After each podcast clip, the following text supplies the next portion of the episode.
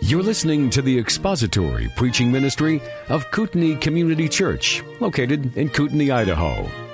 We pray that Christ is exalted and your spirit is blessed by the teaching of God's Word.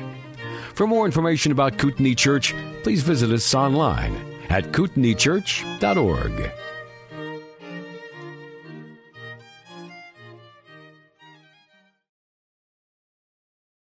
Acts chapter 21. We're going to be looking at verse 17 through 26 today, and we're beginning this morning a new section in the book of Acts, a new section at least as far as we are concerned and how I have divided up the book of Acts. This last half of the book of Acts that deals with the apostle Paul and his ministry and, and his life, I have divided up into the first missionary journey and the second missionary journey, the third missionary journey, and now we begin the fourth trip that the apostle Paul takes, and that is his trip from Jerusalem to Rome. Now, I want you to, you probably don't have to write these numbers down, but at least I, I want in your mind to fix three numbers. Remember what these numbers are. First, the number 33. Second, the number 58. And third, the number 25. 33, 58, 25.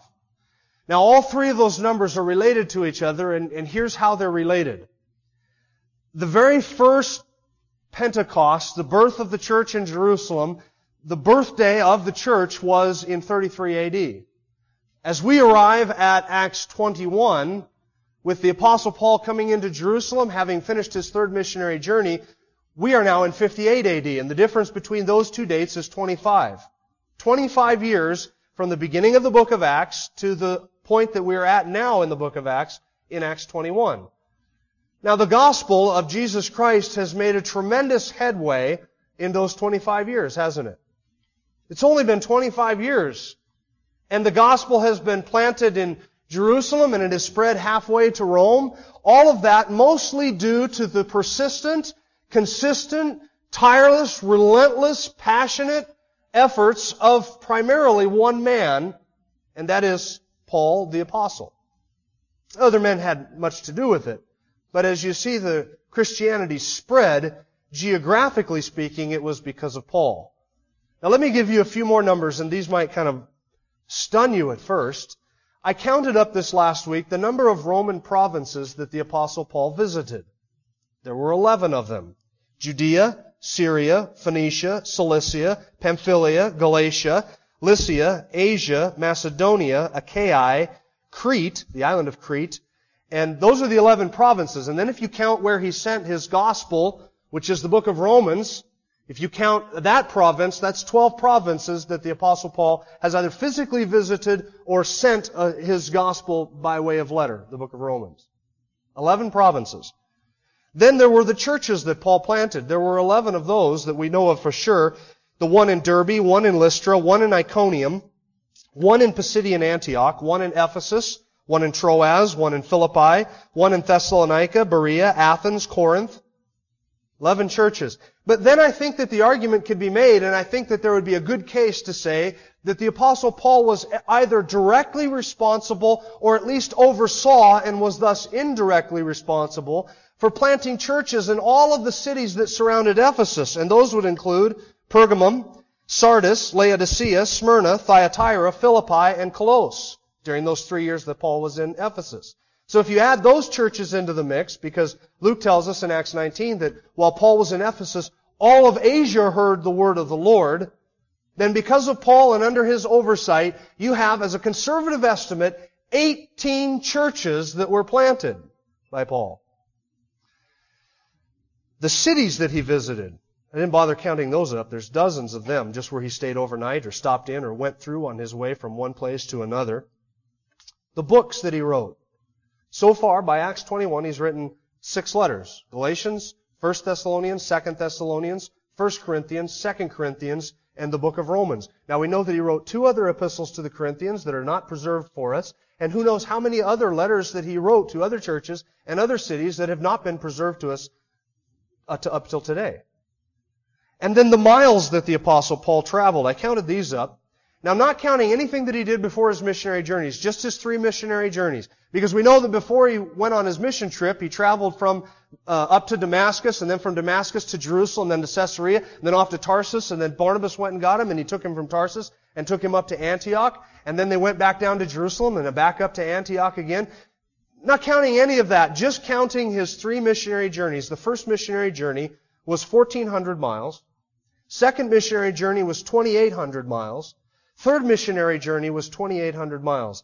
That's 7,000 miles that he traveled, either walking, riding horseback, or camelback, or muleback, or however they went in those days, or by boat.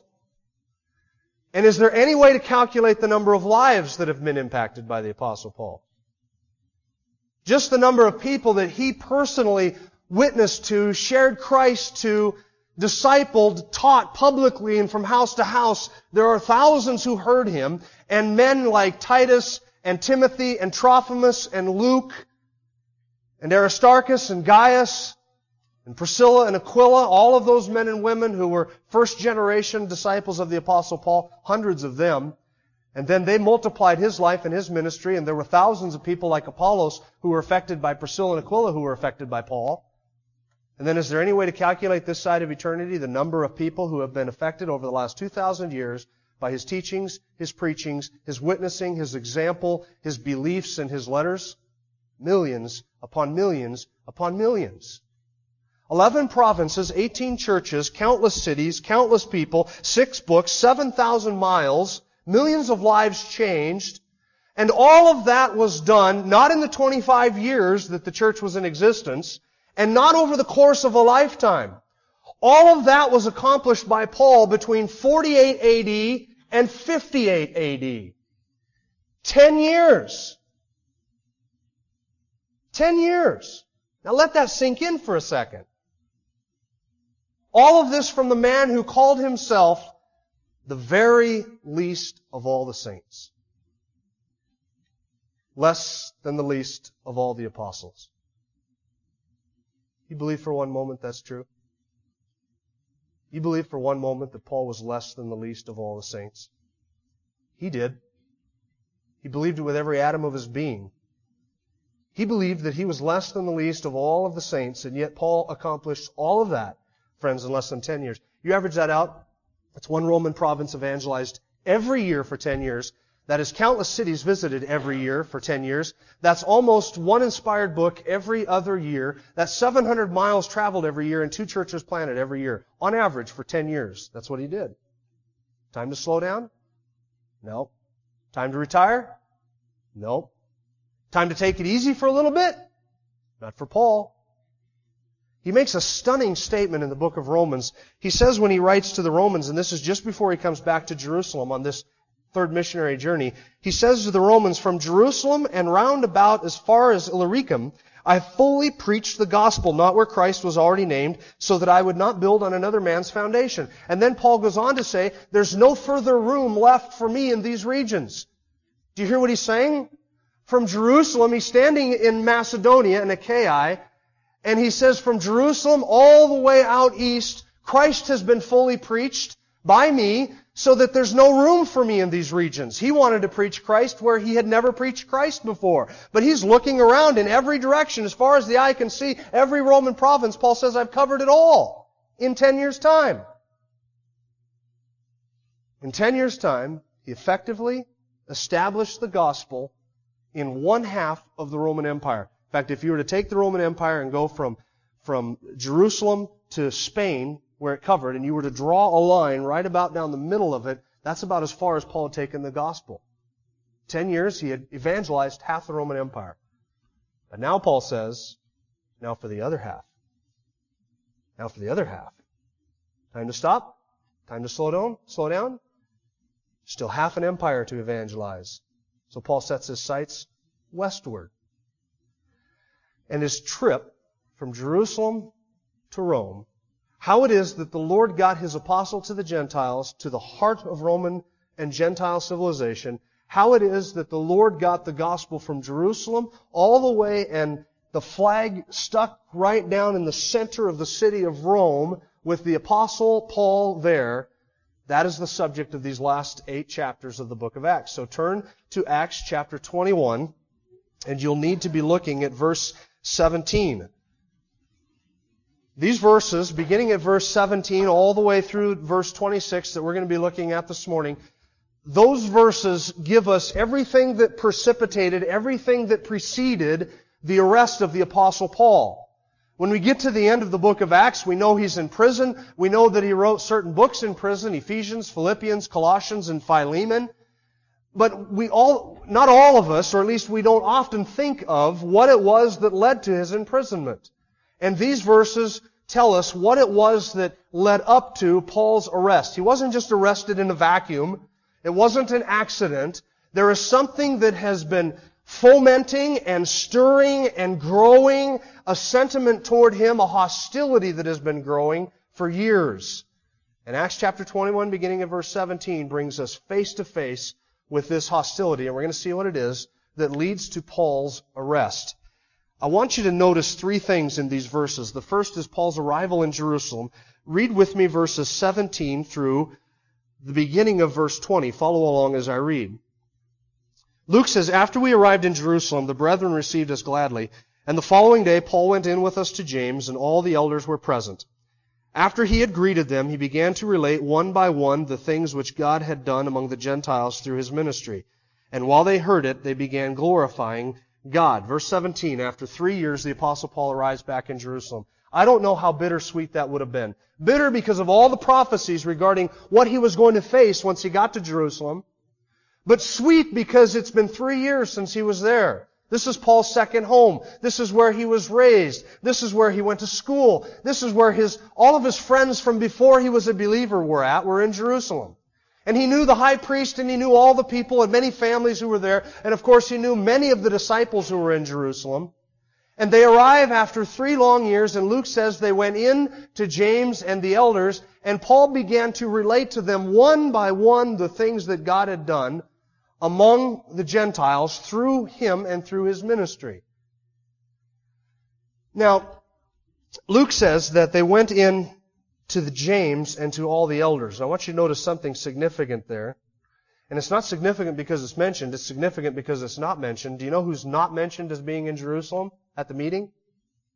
James is there. James was Peter's successor. He's an elder of the church. James and the elders are there, but who's absent? No mention of apostles. Where are the apostles? Where's Peter? Where's John? Where's all the other Jewish apostles? What were they doing? Where were they at at this time? Listen, friends, there has been a transition going on in the book of Acts, and it's been a slow transition, and you don't really see it until you go back to the beginning and kind of look at how Luke develops this. 25 years ago, when the church first started, they were committed to the apostles' doctrine and to fellowship and breaking of bread, and they were committed to the apostles' teaching. And the apostles served as elders, as shepherds, functioning like that in the church. And then in Acts chapter 6, the burden for the ministry got so great upon them that they selected seven men from amongst the congregation to help out with serving the widows and some, taking some of the, the benevolent and the, the administrative tasks of the church upon themselves. And then in Acts chapter 11, we read for the first time of elders. Paul took, Paul and Barnabas took the offering from Antioch up to the elders, gave it to the elders in the church in Jerusalem. By Acts 15 at the Jerusalem Council, we see not only elders mentioning, but elders taking a leadership role in the church.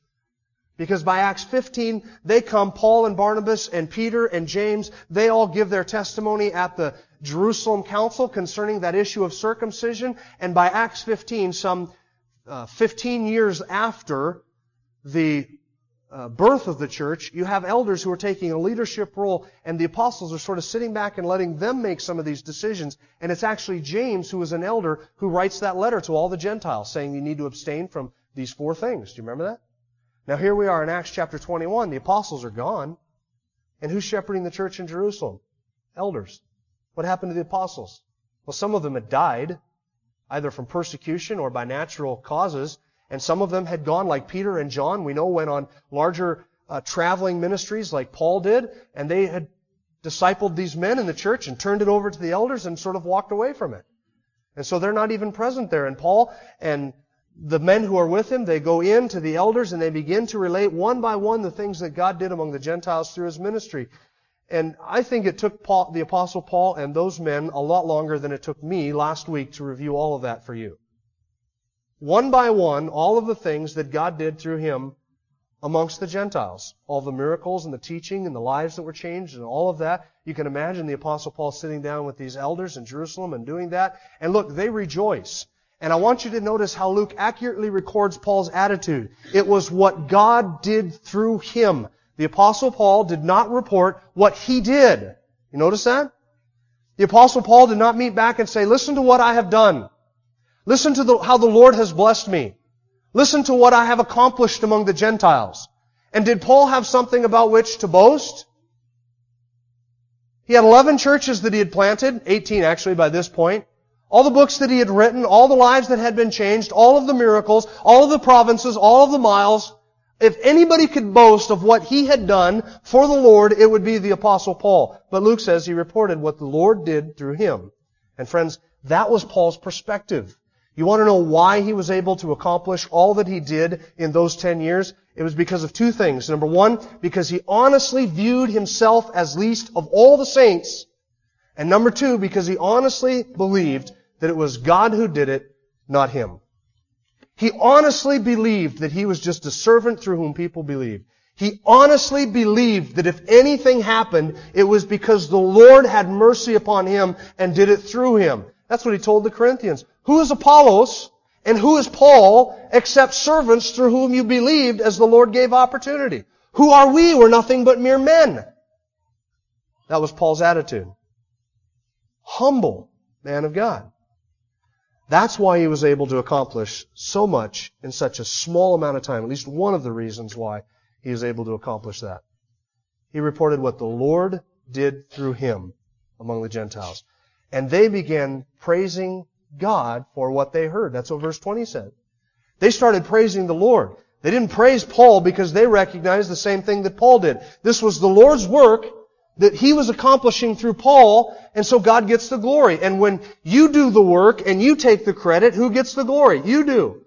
But when you honestly believe and minister as if it is the Lord who does this, He uses me, whatever my talents and my giftedness might be, He uses me to accomplish it, then you give Him praise and glory. And there's no man who has any reason to stand before God and accept credit for what happens. Because it's the Lord who does it. Well, they go in amongst the elders. Paul begins to share to them everything that happens, and they hear this and they're rejoicing. They think this is great. They begin praising God for what has happened. They're giving God honor and glory and praise for all that he has done through Paul, and everything sounds great. There is there is harmony there. There is love there. All of the brethren are meeting together, the elders, Paul, and they're all together praising God for what has happened amongst the Gentiles. It sounds good, doesn't it? There's a problem. The big problem. Verse 20 tells us what the problem was. Verse 20, the end of the verse, or part B says that they said to Paul, You see, brother, how many thousands, and this I want you to notice, these are the accusations against Paul. Is the second thing I want you to notice. When they heard it, they began glorifying God, and they said to him, You see, brother, how many thousands there are among the Jews of those who have believed, and they are all zealous for the law. And they have been told about you that you are teaching all the Jews who are among the Gentiles to forsake Moses, telling them not to circumcise their children, nor to walk according to the customs. There's a problem. What is the problem? After they give praise and glory to God for what has happened through Paul, what the Lord has done, they say, Paul, we have a very serious situation. Here is the situation. You yourself see, that's the first thing they say, you see how many thousands there are among the Jews who have believed who are zealous for the law. You see is the translation of a Greek word that means to perceive something and then to ponder it and to turn it over in your mind. It's not just that Paul had, had noticed it in passing. This was something that Paul had recognized.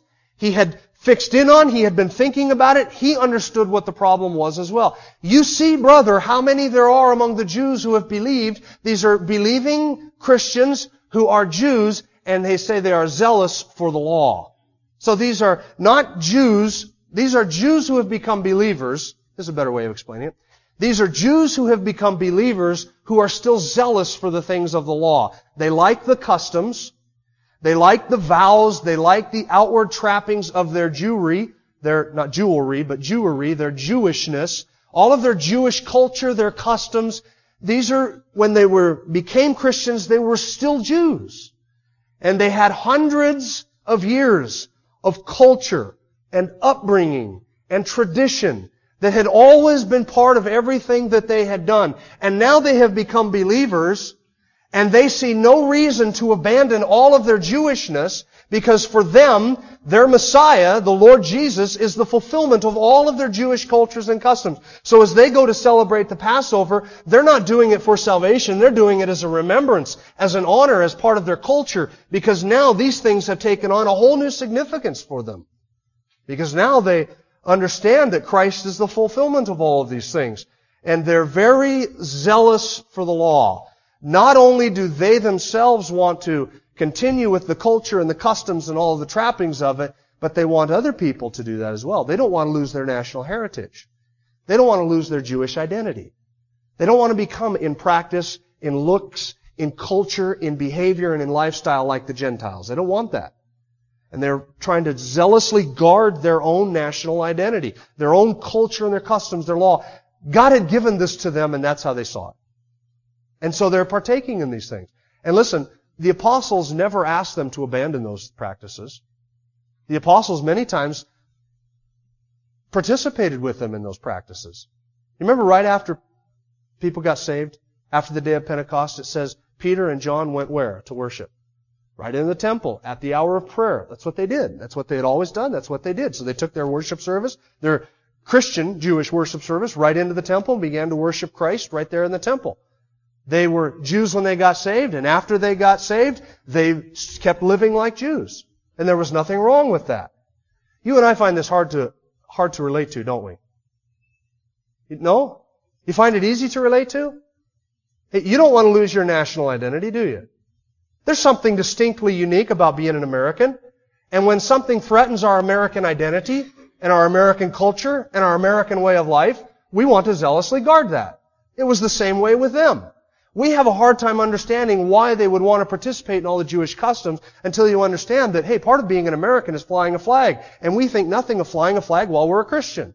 We think nothing of, of, of worshiping God on the 4th of July and thanking Him for what we have and partaking of our American customs and integrating them into our Christianity. It was the same thing with them and their Jewish customs and their Jewish cultures. They were zealous for their national identity. Well, this posed a problem. What was the problem? The problem was that certain things were being said about Paul. Do you notice how Luke says it in the text? They, that is the believing Christians, and, and they're Christians, they're not trusting in their culture and their customs for salvation or righteousness or sanctification. They're believing Jews who are zealous for the law, but they had been told about Paul. Interesting word. It's the word katakeo. And it, it, it's the word from which we get our English word catechize. It means to drill into somebody's head by constant repetition. This was not just a rumor that had been floating around. This is something that the Judaizers, the false teachers, the opponents of Paul's gospel had come into the church in Jerusalem and they had drilled into the heads of the believers these false accusations against Paul. What were the accusations? Well, look at them. They have been told they have been told about you that you're teaching all the Jews among the Gentiles. Paul, in every city that you go to, they're saying that you're meeting with the Jews and you're telling the Jews to abandon or forsake Moses, telling them not to circumcise their children and not to walk according to the customs. As you go out from city to city, they're hearing, they're being told about you that you're teaching the Jews to abandon all of their Judaistic principles, their cultures, their customs, their way of life.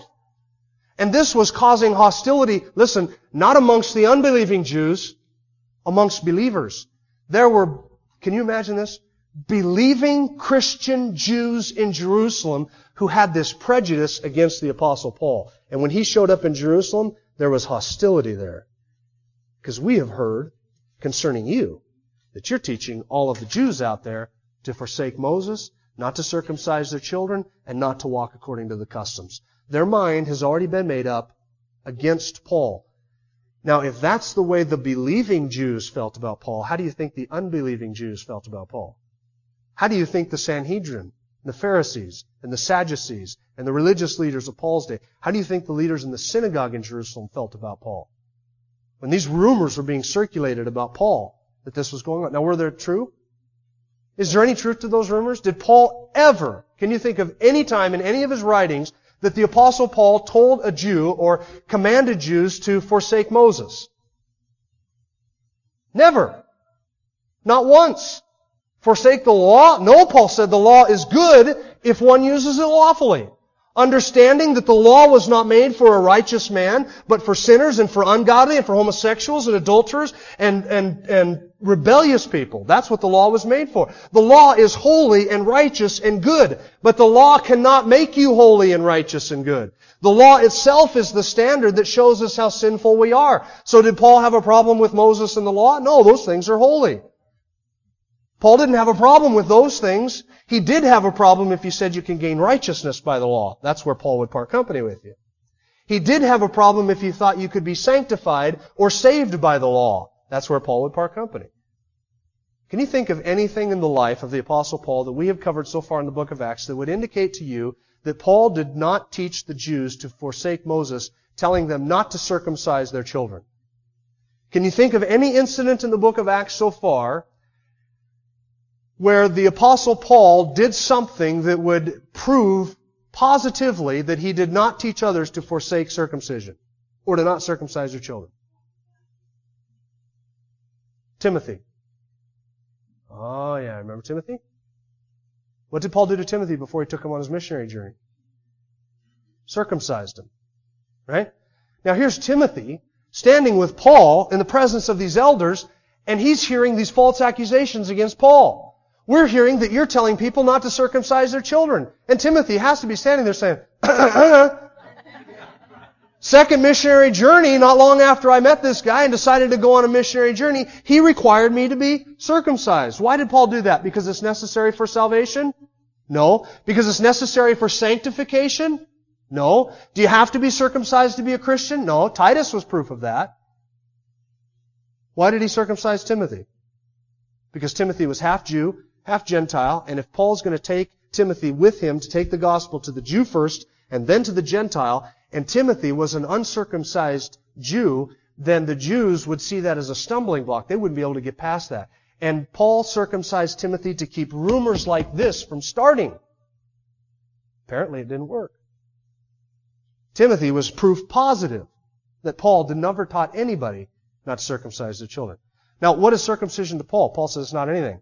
Doesn't profit you anything. You want to circumcise your children? Fine. Just don't think that it gains you anything.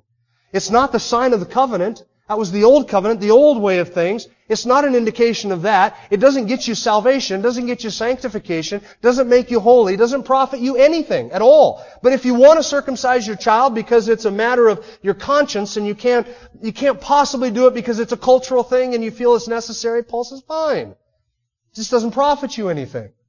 He would never command you not to do it. He would never command you to do it. Just so long as you don't require Gentiles to live like Jews and become circumcised. They're saying that you teach the Jews who are among the Gentiles not to circumcise children and not to walk according to the customs. Now, can you think of anything in the book of Acts that we've looked at so far where the apostle Paul would have done something that would demonstrate to everybody that he does not tell every, tell people to forsake the customs? Remember when he had his head shaved? What was that about? Nazarite vow. The apostle Paul himself took a Nazarite vow. And here he's coming back to Jerusalem to be in Jerusalem for what? Pentecost. Celebration of a Jewish feast.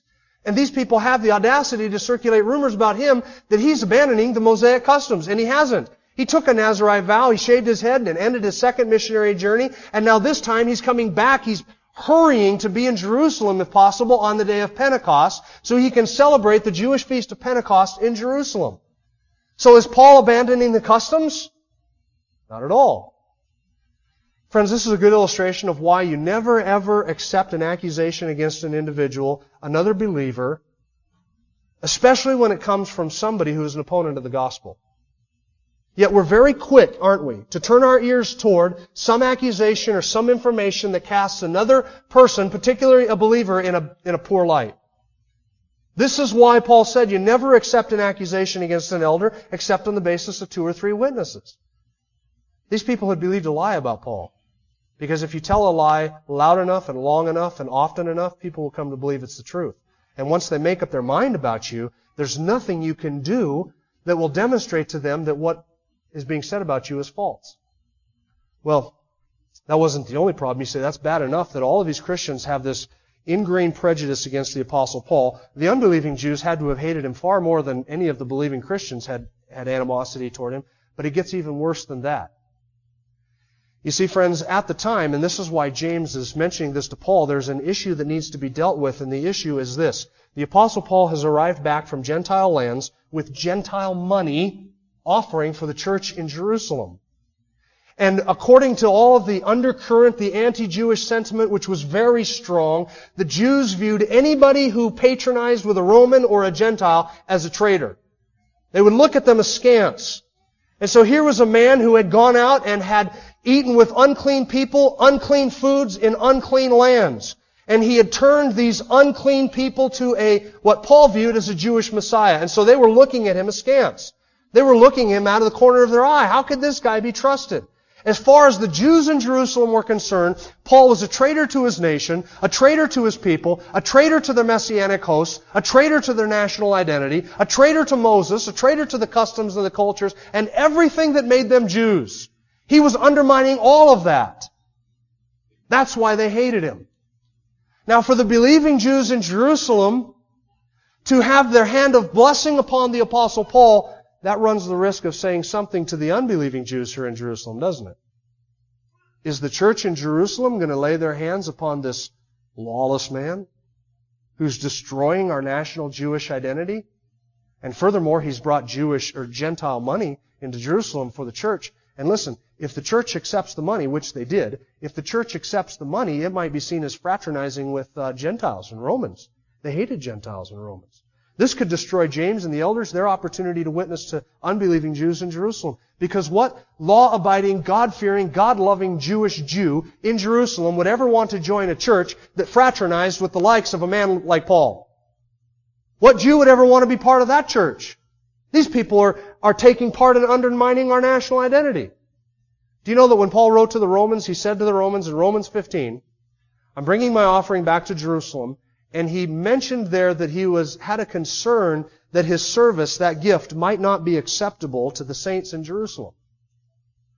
If perhaps it is acceptable, he said, there's some question there. What if he got to Jerusalem with all of that money from Gentile believers, and they said, hey, we don't want your stinking Gentile money. We don't want it. And we're not going to take it because if we take it, it's going to make us look like we're fraternizing with you and you're the enemy. What if that were to happen? So now the elders, James, they're kind of in the middle of this, between a rock and a hard place. On the one hand, if we give our blessing to Paul publicly, because of the rumors that are circulating, that's going to do damage to us. At the same time, they know that the rumors are not, are not true. They don't want to be seen as compromising, but they're kind of in this difficult position. So they say to Paul, you see what the situation is? Here's the problem. Here's what's being said about you. Now they need a solution. They need a way to, to, to put these fears, these accusations to rest. So they come up with a solution. Third thing I want you to notice is the accommodations that Paul makes to them. It says in verse 22, what then is to be done? They'll certainly hear that you've come. I mean, you can't smuggle the apostle Paul into Jerusalem and out again without people noticing. They're going to hear that you've come. He's there to celebrate uh, Pentecost. You go into the temple, somebody's going to put an eye or a bead on the apostle Paul. And so James and the elders, they want to do something to sort of blunt the force of the fact that he's come. As far as I can see, friends, this so far is a private, very undercover, very quiet meeting between Paul and the elders in Jerusalem. It doesn't say that any of the other believers were there, just the leadership of the church and Paul, and they're expressing this concern to him. These are the accusations that have been made. People are going to hear that you have come here from Gentile lands, so here is what we ask you to do. look at this suggestion. Therefore do this that we tell you, verse 23. We have four men who are under a vow. Take them and purify yourself along with them and pay their expenses so that they may shave their heads. And all will know that there's nothing to the things which have been told about you, but that you yourself also walk orderly, keeping the law. Here's our proposal, James says. We have four men who have taken a Nazarite vow. The days of their purification have come up. The, the Nazarite vow is over. They, for at least 30 days, the Nazarite vow required that they not defile themselves by eating grapes or drinking wine or touching a dead body and that they not shave their heads. And here's how a Nazarite vow worked. At the end of the 30 days or whatever period it was that you took the vow for, and the vow was taken for the purpose of giving thanks and, and, and gratitude to God for something that He had provided. At the end of that 30 days, they would shave their head, they would take it to the temple, and they would offer an offering. One male lamb, one female lamb, one ram, a basket of bread, a drink offering, and a grain offering. They would give this to the, uh, to the priest, and the priest would burn the offering, and then he would offer the hair as part of that burnt offering to the Lord, and that would finish up their Nazarite vow. So here's their proposal. Paul, you're unclean, so you have to go in and purify yourself, and then you can sponsor the expenses of these four men. Paul was considered unclean because, not because he had taken a vow, but because he had spent so much time in Gentile lands with Gentile people, he couldn't go into the temple and participate in the ceremonies. So he had to go in to cleanse himself ceremonial. So they say, you go in and you go through your ceremonial cleansing, and then you take these four men, you take them down to the temple, and you provide their offerings. You pay their expenses. You provide the four male lambs, the four female lambs, the four rams, the four baskets of bread, the four drink offerings, and the four grain offerings. Now, friends, that's some change right there. That's an expensive offering. The Nazarite vow itself was an expensive offering, and they're asking Paul to do that times four for these four men. So you go in and act as their sponsor, pay their expenses. And you go through the purification rites with them, and you'll be seen as participating with them and identifying with them, and this will allow everybody to see that you're not hostile to our customs, that you're not hostile to our Jewish way of life, and that you yourself participate in some of these things pertaining to the law. Does that make sense? This would be very public. Everybody could see, well, hey, if this is true about the Apostle Paul, everything we hear about him being a lawbreaker, then what's he doing here in the temple? taking part in the Nazarite vow for these four men who have taken the vow. He's not hostile after all. Does that sound like a good idea to you? Maybe don't answer publicly because I don't want to embarrass you. Does it sound like a good idea? Friends, to me that sounds like a wonderful idea. To Paul it sounded like a wonderful idea. Now some people, critics of the book of Acts, would say he's compromising his principles. He's compromising the gospel. He's partaking in these customs in order to, to appease his opponents or to curry favor with the Jews. No, friends, that's not it at all. That's not why the Apostle Paul is doing this. You see, James, this is not a compromise of principle, and that's evident from verse 25. I want you to notice verse 25 because that's key. Verse 25 says, But, this is James still, but concerning the Gentiles who have believed, we wrote, having decided that they should abstain from meat sacrificed to idols, and from blood, and from what is strangled, and from fornication. Does that sound familiar? Where does that come from? Acts 15, Jerusalem Council. That was the letter that James wrote. And the subject in Acts 15 was Gentiles and what must they do to be saved? So Paul gave his testimony, Peter gave his testimony, James got up and talked about um, the Old Testament and how it foresaw the salvation of Gentiles. And so then they wrote the letter to all of the Gentiles and said, hey, nothing is required for you to get saved other than faith alone, but in order to avoid a division within the church, in order to have fellowship with your Jewish brethren, just make some basic accommodations, and these are them, and those are the four things. So James says in verse 25, he reaffirms what they already decided at the Jerusalem Council. This is not a gospel issue. This is not a principle, a gospel principle. This is not a, a hardline issue of truth. James is saying we're reaffirming that salvation is by grace through faith, but in order to not offend the Jews, in order to reach those who are under the law, Paul, would you please put yourself under the law for a period of time, partake in the customs, in order to demonstrate that you don't have a problem with these things and that this is not what you're teaching. Friends, that is a brilliant compromise. It would have worked out perfectly. James is not asking Paul to do anything that Paul hasn't done before. And as far as Paul's concerned, these are matters that are indifferent. Look, does circumcision really matter? No. The Nazarite vow, does that really matter? Whether you take the Nazarite vow or not take the Nazarite vow, does Paul care? No. But he already said in 1 Corinthians chapter 9, to those who are under the law, I'll live like I'm under the law in order that I may reach them. To those who are weak, I'll become weak to reach the weak. To the, to the Gentile, to those who are without the law, I'll become as un, uh, without the law, although I'm under the law of Christ. I'll become as one who is without the law in order that I may win them. It's just a conscience issue. If they have a hard time with it in their conscience, Paul says, I'll go along with that. I don't want to offend them. I want to reach them. So he partakes in a Nazarite vow. To Paul, it's, it's nothing. It's not one thing or the other. And if this is a violation of their conscience to hear these things about Paul and to be taught those things, Paul will gladly accommodate in his own liberty, partake in something that to him was neither yea or nay, in order to help with the unity. And so in love and in humility, Paul concedes to their request. Verse 26 says, Then Paul took the men, and the next day, purifying himself along with them, He went into the temple, giving notice of the completion of the days of purification until the sacrifice was offered for each one of them. In other words, what Paul did is he went into the temple, he started his own purification ceremony, which would take a week, and then he made arrangements at the end of this week, when he was ceremonially clean, he, he made the arrangements for the sacrifices and the completion of the ceremony for those four men. Uh, basically, he scheduled their sacrifices and scheduled their ceremonies so that he could participate in it right in front of everybody. So this would be on record for a week. The apostle Paul was going to be in the temple partaking of the ceremony of these men, and everybody could see him. What a great accommodation. Now you might think that having bent over backwards to convince people that what was being said about him was not true, that that would work. Did it work? No, you know what, folks?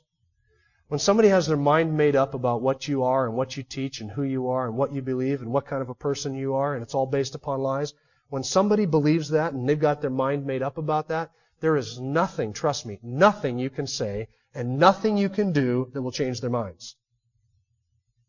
But Paul is willing, for the sake of unity, for the sake of love, for the sake of his Christian brethren, to participate in this ceremony. And this was going to mark the beginning of the end of Paul's freedom in the book of Acts. The beginning of the end. Because the sufferings and the afflictions and the chains that he's been promised are only days away. The apostle Paul wants to get to Rome. How is God going to get him to Rome? Well, the first step from Jerusalem to Rome happens next week, and we'll look at that when we get to it. Let's pray together. Father, we thank you for these things that we learn from your word. We thank you that you have given us an example in Paul of what it means to be maligned and accused and slandered, and yet an individual who loved the brethren even in spite of that. We thank you, Father, for your grace, which is able to to bless us and to give us the right attitude in the midst of suffering and the right attitude in the midst of hostility. And we pray that as a result of our time here spent together in your word, that we would have come to a better understanding of what your word teaches concerning the law and our relationship to it and how we are to treat believers who have a weaker conscience than we do. Thank you for your grace, which is sufficient for all things. And thank you for your wonderful and marvelous word. In Jesus' name, amen. Thank you for listening to the latest podcast from Kootenai Church. If you'd like to learn more about Kootenai Church or to donate to our church ministry, you can do so online by visiting kootenaichurch.org. We hope you enjoyed this podcast and pray you'll join us again next time. Once again, thank you for listening.